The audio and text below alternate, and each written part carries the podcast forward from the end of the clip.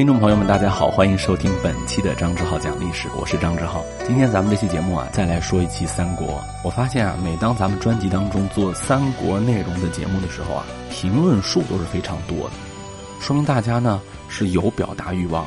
我觉得三国就是这样一个很好的契机，让大家把自己的历史观表达出来。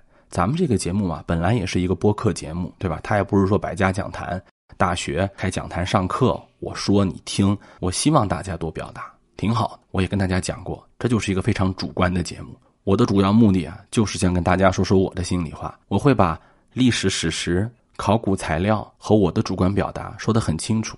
说主观那就是主观，对吧？一点都不掩饰。比如说我不喜欢刘备，那就是不喜欢。当然这是我的判断，但是我也不会说因为我不喜欢嘛，我就给人捏造史实去，那不行。我的节目一般就有这么几个部分构成嘛，考古的发掘、历史的史书的一些内容啊。其实我不太愿意去引这些历史史书的记载，尤其是官方史书啊，包括还有很多就是以往的历史学家、历史大家他们一些思考也介绍给大家啊。当然，更重要的就是我的判断，哈哈我的这个内容。刘皇叔啊，我们今天给他单做一期节目。如果呢您是一个啊刘备的粉丝，哎，那您就别听了。你去这个网上啊，找那个能跟你观点相符合的那个音频，那特别多。好了，如果你们现在还没有关掉啊，就是想听我白话白话，我就说吧啊。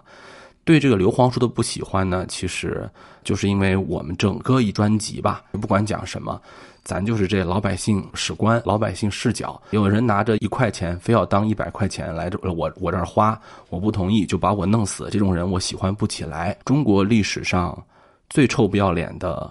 货币政策可能也就这样了吧，打造那种直白五铢，非要用一百比一的价格去市场上买，只要有老百姓不接受，他就杀无赦。有人说：“哎呀，刘备没有屠过城，妈呀，四十年，这叫天天屠城啊！你以为抢钱不用死人的呀？这个抢劫力度，这都是令人发指，而且它不是一天两天的事儿，一天两天呢可以忍啊，或者可以逃哈，四十年啊！他来之前，四川是什么样子呀？”麦浪滔滔，沃野千里。他来之后是什么样子呀？这可都不是说什么官方史书记载啊，咱又不瞎，咱有数据可以看啊。当时整个川中也就不到九十万人口，就要养活他们将近十五万的将士官吏，整整四十年，再加上他们的这种掠夺，他们还要打仗。为什么要打仗？咱们一会儿再说。有的人说是为了匡复汉室啊，你匡你的去吧啊！我特别想。长锅你，长乖还是长锅？就那个字啊，你诓你的，我乖我的，什么呀？这是啊，好好的四川让他搞成那个样子。当然他也不是四川人，对吧？他也不爱四川的老百姓，他就是那么一个一个样子啊，一直抢，一直抢，抢了整整四十年，这哪是屠城啊？这是屠国呀！这就是啊。行了，咱们不鞭尸他了啊，咱们就说咱们今天的主体内容。你说妈呀！这个还不是主体内容，可不是呢啊！今天咱们这期节目，我奉劝就是刘备的粉丝，你赶紧走，千万别听，听完之后啊，会对你的这个生理和心理上引起双重的不适，赶紧把我拉黑喽！哎，咱们说哈，这个刘备呢，他其实是在公元二零一年的时候，他来到荆州的。他为什么来荆州啊？逃了，对吧？这叫投奔刘表啊！他是一个走投无路的一个情况。当年他已经四十六岁了，当然呢。来到荆州这个地方，来到刘表这个地方啊，能够逃过曹操的讨伐，这是一个很重要的点。更重要的点是他遇到了当年二十六岁的诸葛亮。诸葛亮呢有一个著名的战略，就是叫隆中对。但是咱们都知道，这也不是诸葛亮一个人发明的，好吧？人家鲁肃也是这么说的，对不对？我记得曾经有一年的高考题考的就是这个，就是鲁肃的隆中对。啊，鲁肃跟孙权那个那套战略，跟隆中对几乎是一模一样，只不过他当时没有想到说有刘备这一波人，他想的是刘表和他还有曹操，他没有想到刘备有有这么一个不稳定因素哈。隆中对呢有两个前提，第一个前提呢就是必须刘备要同时占有荆州和益州，还有一个前提呢就是要有一个政治优越性或者叫政治正当性，就是你要打着匡扶汉室的这个旗号。记住了，这是个旗号，好吗？他说：“天下三分，益州、荆州是今天很大的一块部分。它不光是四川，还包括湖北、湖南、云南，整个这一带。然后你可以联合孙权对抗曹操，一定要联合孙权才能对抗曹操。鲁肃其实也是这么想，所以说隆中对是当时其实有识之士的一个判断，也不是说诸葛亮就只有他看到了，也不用这么神话。但关键是你看到了之后会不会被采用？其实诸葛亮还是啊很厉害的，在一个二十六岁的年纪就做出了这样的判断，很厉害。而且他跟鲁肃的位置可不一样。其实隆中对是整个东汉末年啊那个时期很多南方的知识精英们的一个共识，不是诸葛亮的独创，起码。鲁肃肯定不是抄袭他的。隆中对的核心观点，刚才说了，要跨有荆益，就是荆州、益州都得有。荆州兵家必争之地，在交通要道上；益州呢，虽然说不是那么交通要道，但是它有天险可守啊，蜀地沃野千里，是一个很好的战略的后勤的一个地区啊。如果我拥有了荆州、益州两个地方，那么我就可以有两条路线可以出兵了。一条呢，就是在北方，通过益州走秦川，从陕西一带直逼中原。这是一条路，还一条路呢，就是我在南方，我通过荆州去威胁洛阳，这样呢，我从两面同时出击，曹操就会腹背受敌。今天我们就主要以刘备的视角来讲这个历史啊，不散发，我们就说刘备，所以不要说我捧一踩一啊什么的，是吧？咱就踩一啊，咱谁也不捧了，咱就啊，这期音频咱就一直踩啊。刘备实现跨有荆益的时候呢，有过，呃，但是他采用的这个方式呢。伤害到了他匡扶汉室的这个政治前提。为什么这么说呢？你看这个荆州的刘表呢，他说他是一个守不住地盘的人。刘璋呢，暗弱，是那个没有本事的人。当地的人们都盼着英明的领导。我也不知道当地人盼不盼哈，而当地人就盼这个英明的领导。这个地方呢，就是老天爷要送给将军的。诸葛亮没有说，但是这个意思都听清楚了，就是你去抢啊，刘表、刘璋，你管他姓什么呢？你去抢啊。然后刘备当然也去这么做了。在赤壁之战以后呢，刘表和刘表的儿子刘琦啊都死了，刘备就接替了他们的位置，做了荆州的主管。这个过程我们智慧了，好吧？权力的游戏嘛，咱们不说了。这个过程其实也算合法，让嘛。让荆州嘛，《三国演义》不都说了吗？哈哈，《三国演义》在人们的心中的位置还是很高的啊。虽然说它是一个小说哈，咱们就姑且就这么说，你让了，取得荆州，你很合法，没问题。或者说你说是借荆州也行吧。但是益州就有问题了。当时人家刘璋暗弱不暗弱，咱先不说，确实受到了来自张鲁方向的威胁，他是请刘备来帮忙抵御张鲁的，而刘备就利用这个机会，不但没有去打张鲁。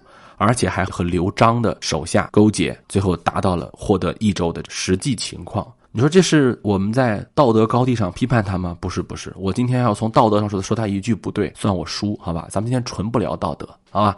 咱们就聊这件事情他做的哪里对他产生了影响啊？这件事情啊，刘备以前虽然有一部分荆州。那是因为你跟人家孙权有联盟关系，实际上你是从孙权手中置换出来的这么一个政治利益，这不能算你的百分之百铁打的基本盘，所以你才要自己独霸益州。所以荆和益在刘备这里是不太一样的，就是我要益州是为了我单独自己的一块后方一块稳固的地方。而刘备呢，他一直在讲一个故事，就像一个企业在有什么使命、愿景、价值观，这个很虚的东西，我特别讨厌这个东西啊。刘备他一直呢，就是说啊，他是以汉朝宗室自居嘛，你别管他是不是汉朝的宗室吧，他是要走这个政治路线的，他的整个政治的方向，他这个使命、愿景、价值观，他是要恢复汉家天下的，讲故事要讲到头，做人要做到底，是吧？你做戏要做全套，你这个玩意儿不能乱啊。你刘璋是什么人啊？刘璋就是汉室宗室啊！你刘备在攻击同宗啊！我不说你道德的问题，就是说你们有没有想好怎么去圆这个谎，怎么去把这个东西给圆好？要不要这么做？他就会被人认为是哦，那你自己汉室在干什么？这是一个对自己和整个自己的一个政治口号特别不利的一个做法。大家可能觉得对这种政治正确的当时不重要，那是很重要的。如果不重要的话，就不会那么多人抢天子了，对吧？一个政权的天命问题，它的合法性问题，在当时是十分重要的。否则，刘璋就早就死了。你如果看那个《权力的游戏》的话，直接把他弄死就完了。刘备，你在恢复汉室的过程当中，你去攻击同宗的这个行为，和你自己的一个方向是产生了基本的逻辑矛盾。它会让当时世人有这么一个疑惑：就是你这个汉室到底是不是还享有我们所谓的这个天命？如果有的话，那么你攻击汉室，你就是以违逆天命。何况你本身就是汉室，汉室之间互相倾轧，这不是违逆天命吗？如果没有的话，那你这个公司就没有必要存在了，干嘛要恢复汉室啊？对吧？你这个口号就站不住脚了。所以，无论刘备如何选择，他所在益州建立的合法性，都是从根儿上会受到当事人的质疑的。这就让后面的整个，就是我们说政权的原罪就带上了。所以，刘备就一直要为这个原罪买单，包括他后面一系列看似很奇葩的一个做法，他都是有原因的。刘备取得益州的方式是他政治上的失策。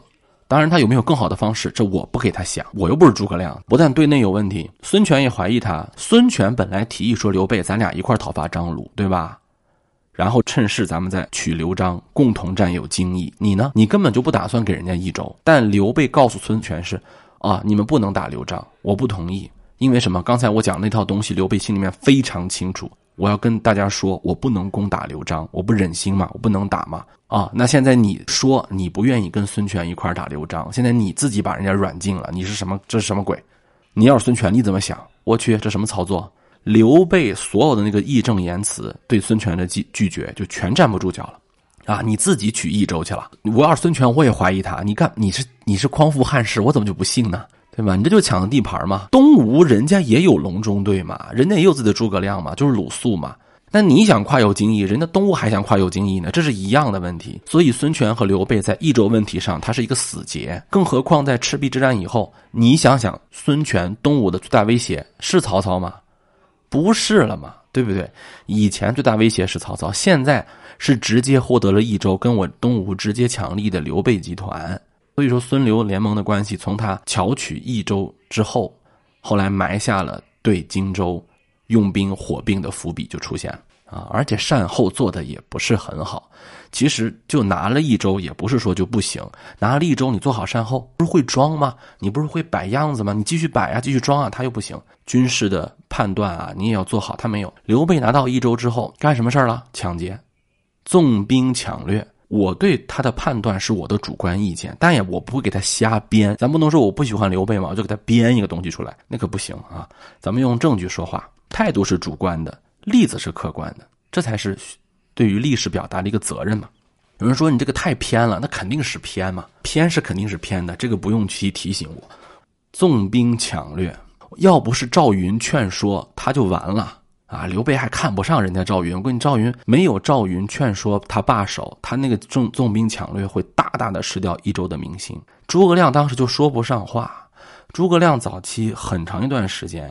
就不在刘备身边有主要的这个作用。人家刘璋父子，人家再暗弱，你看不上人家，说人家这个暗弱那个暗弱，还行啊。人家在益州经营了两代了，这也算是一基业吧。你把人家软禁起来，这等于说公然与宗室为敌。你让刘璋原先那些手下你怎么看？我要是刘璋原先的手下，我的主人被软禁起来，我就是想投降你，我的脸上都挂不住。你把他供起来不好吗？这也是刘备自己的这个问题啊。当然，你说我能不能想到更好的办法？说你行你上呀，我不行，好吧？我不行，可以表达我的态度嘛。刘备未来的统治在这里面其实就已经埋下不稳定因素了。后来他还称王，天子被曹操挟持，所以说有一个问题：你刘备要想进行册封的话，人家天子不可能封你，对不对？那曹操不可能封了，让天子去去封你去。但是呢，当时汉朝，我给大家讲一个基本的道理啊，这个大家可能不太清楚啊，就是同级别的诸侯是可以相互举荐来获封爵位的。符合这个条件的人不多，刘璋算一个，但是刘璋已经被你 软禁了。刘璋，你杀了我也不会举荐你的，对吧？那怎么可能举荐？所以刘备后来的称王合法性是一个很尴尬的问题。这就可以看得出来，刘备的政治眼光真的是不行。他如果能意识到刘璋有对他很重要的政治价值，他就应该好好掂量掂量。孙权占领了荆州之后，后来刘璋不就在东吴手中了吗？你看人家孙权是怎么干的，又要捧一踩一了，咱不是捧一踩一。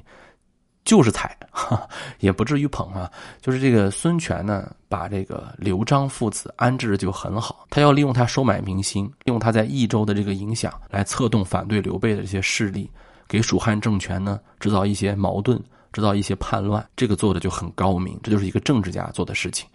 刘备取得益州之后，孙权迅速要求你好了，你有益州了，你原来荆州那三个郡，你赶紧让出来。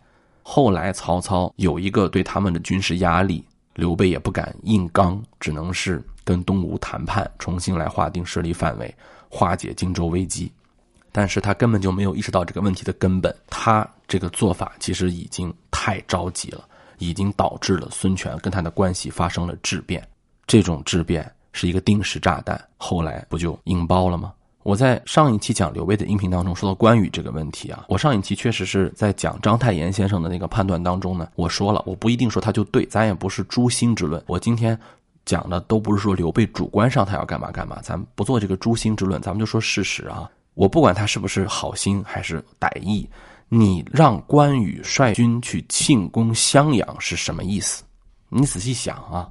关羽攻打襄阳，你别管是谁的，有人说啊，就是关羽要去打的，这个东西咱们是主观，谁也说不清楚。咱也不是关羽和刘备肚子里的蛔虫，但是我起码有一点能明白，就是如果刘备你不让他去，关羽肯定去不了，对吧？这咱不能抬这个杠吧？这是你受益的吧？起码襄阳是一个战略枢纽，如果占领了襄阳，你就可以直逼宛城。可以打洛阳，这跟隆中对所说的南路进攻的这个路线是一致的。但是我们如果仔细看战略发展，就知道关羽攻打襄阳根本就不是为了去直逼什么宛啊、洛呀，而是因为刘备占领了汉中，从汉中有一条汉水直接向东流，可以直达荆州，十分方便。而汉水流经之处，襄阳是关键节点，明白了吧？就等于说打通汉中之间有一个必经的通道，就是这里。说到底啊。还是占地盘根本不是要恢复汉室。也由于远走益州，刘备是可以避开曹操的锋芒的。我中间有缓冲带的，而孙权是直接跟曹操接壤的。赤壁之战以后，荆州四个郡，孙权人家就一个，对吧？凭什么压力我全承担，好处你全拿着？为什么呀？那不可能。所以后来孙刘的矛盾就必将爆发。当关羽去进攻襄阳的时候，吕蒙就偷袭荆州嘛，导致关羽被杀啊！从此隆中对就完了，不可能了。刘备在最后是昏招频出，你称帝，你凭什么称帝？我想问一下，汉室有没有皇帝？有吧？有，你为什么要称帝？那有人说汉室禅让了，禅让就说明这个汉室没有了，那你也不能称帝啊。刘备呢，做了一个很让人无语的选择，对刘备有利的政治选择，应该是恢复汉王朝的秩序为目标，讨曹为目标。你说那他不称帝怎么办？那你就解散呗。但我暂时话不腰疼，人家不可能解散，开玩笑是吧？就是说，你不要以为你当刘秀了，人家刘秀为什么能成功？你仔细想，刘秀是灭了王莽以后才有后话呢。你灭了曹操了吗？哎，我不是说王莽跟曹操就一样啊，但是那个感觉就是，你刘备如果不能灭掉曹操，你就没有称帝的资格，你不是刘秀，对吧？啊，你哪有人家刘秀那样的政治资本啊？人家是灭了王莽的，人家有这个合法性。你称帝你要干什么啊？你像人家说汉献帝死了，那怎么别人瞎吗？你说死了就死了，人家曹丕人家供起来了。你刘备这个举动就是天子没死，你就急着当皇帝多了。你可以说啊，你说好，你是说天子死了是吧？你可以的，天子死了导出的结果不是你称帝，天子死了的结果应该是讨伐曹操。你称什么帝呀？讨伐失败了，取义成仁，对不对？你该怎么样怎么样？你要是说，那你的要求太高了，你要选择这个路径嘛？谁让你选择这个路径来着？人家孙权可没有选择，人家曹操也没有选择。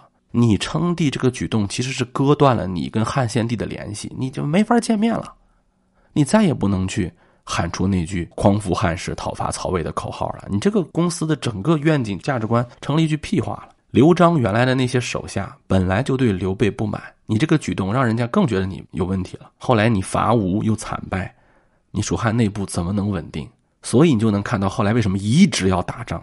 刘备死之前，我估计他反应过来了，所以他跟诸葛亮说一定要打，一定要一直去讨伐曹魏。谁反对你，你都要一直讨伐下去，因为他知道，如果这个时候他连曹魏都不讨伐了，他这个政权真的没有任何存在的价值和必要了。要你干什么玩意儿？对吧？蜀汉这个时候就只能一根筋，咱就一直跟曹魏打吧，因为只有这样才能证明自己的政治正确。你这个政治正确必须自己来证明了，否则你身边那些人根本就不会服你，内忧外患全得爆发出来。历史学家田余庆先生人家说了，诸葛亮是在这个时候慢慢才地位上升的。刘备一直就活着的时候就没把诸葛亮当回事儿，这不是我说的啊，就用了一个你的隆中对，但是你这个人呢？刘备入蜀占领益州是谁出的主意？庞统，对吧？法正。刘备死后，诸葛亮一直就是北伐，北伐，北伐。大家想想，诸葛亮就跟疯了似的，准备也不好，条件也不好。你为什么一直要北伐？因为你不北伐，这个这个政权就没有必要存在了，恢复汉室就没人提了。其实中原人早就对人家，大家想想，曹魏政权这个时候已经过了几代了？曹魏政权到这个时候已经三代了，啊，爷爷、儿子、孙都三代了。随着时间的推移，你让老百姓谁还跟着你去匡扶汉室？汉室怎么了？跟我有什么关系？你爱恢复你的汉室你的事儿，我们就想过日子。很多人说恢复汉室很重要，重要什么？过日子比啥也重要。长此以往，恢复汉室就没人提了，那你这个政权就更没有存在的必要了。所以诸葛亮就不能等，他就一直打，一直打，提醒大家这个事情，我们要恢复汉室。所以后来他就严刑峻法，大家可能都听过很多节目。我对这种严刑峻法的人呢，也不喜欢啊。我不是说人家错啊，反正就不喜欢。但是我觉得诸葛亮这严刑峻法多半也是逼出来的啊，没有办法，对吧？罚马谡啊，杀马谡，罚赵云，给自己降了三级，各种各样的问题。但是蜀汉的人也不傻。你抢夺人家的金钱，抢夺人家的这个家庭，抢夺人家的幸福，抢夺人家的希望，活活要把四川拖死，人家也不傻，就有很多人就开始反思，说有没有必要这个样子？当时就有人就提出来，没必要嘛，你们这些外来户非要拉着我们整个四川、整个这个地区的人跟你们一块去打仗，打这个没有前途的仗，来证明你们这个政权的合法性，没必要嘛。所以就会出现一些什么刘作、江敬的谶语呀，包括光禄大夫写的《仇国论》。仇国呀，就两个国家互相为仇敌。他写的是两个名字自己构建出来的国家，但其实就是指蜀国跟曹魏。他的意思就是说，你小的国家打不过，那就不要在那硬撑了，你就应该学人家周文王休养生息，不要穷兵黩武了，就在反对诸葛亮的北伐。公元二百四十九年，司马懿趁着魏国皇帝去高平陵扫墓的时候，发动了高平陵事变。这个咱们有机会再说。曹家自己都被 司马氏篡了，曹贼都没了啊！你打谁去啊？你讨伐曹贼的口号都没北伐还有意义吗？对吧？失去了意义了。这种仗打的没有任何的价值，就连蜀国内部像什么张毅呀、廖化呀，都开始反对北伐了。诸葛亮真是以一己之力，以他的威望，以他的这个东西在一直撑啊，一直撑下去啊。没有北伐就没有诸葛亮，没有诸葛亮就没有北伐，没有诸葛亮和北伐就没有蜀汉政权。所以诸葛亮一死，没人提这个事儿了。既然你这个北伐也没有了，蜀汉政权也没必要硬撑了，对不对？你这个政权合法性本身就是这么来的，那就再见了呗。公元二百六十三年，后主开始投降嘛，蜀汉灭亡了。那个时候，其实魏军距离蜀汉的都城是非常远，完全就是因为不想打。刘备早年造成的那种政治的问题，全部都悲剧的方式爆发出来。当然，我认为这个挺好的，没必要打下去了，投降了吧。谁就天天得为他们那个汉去去干嘛干嘛，过日子比啥也强。在中国古代，能把日子好好过下去，能过一个太平日子，真的是太难得了。行，这期节目咱们就聊到这里，什么看法也可以在评论区里面跟我讨论。好，我们下一期再见。去了故交正前飞扬着一个个鲜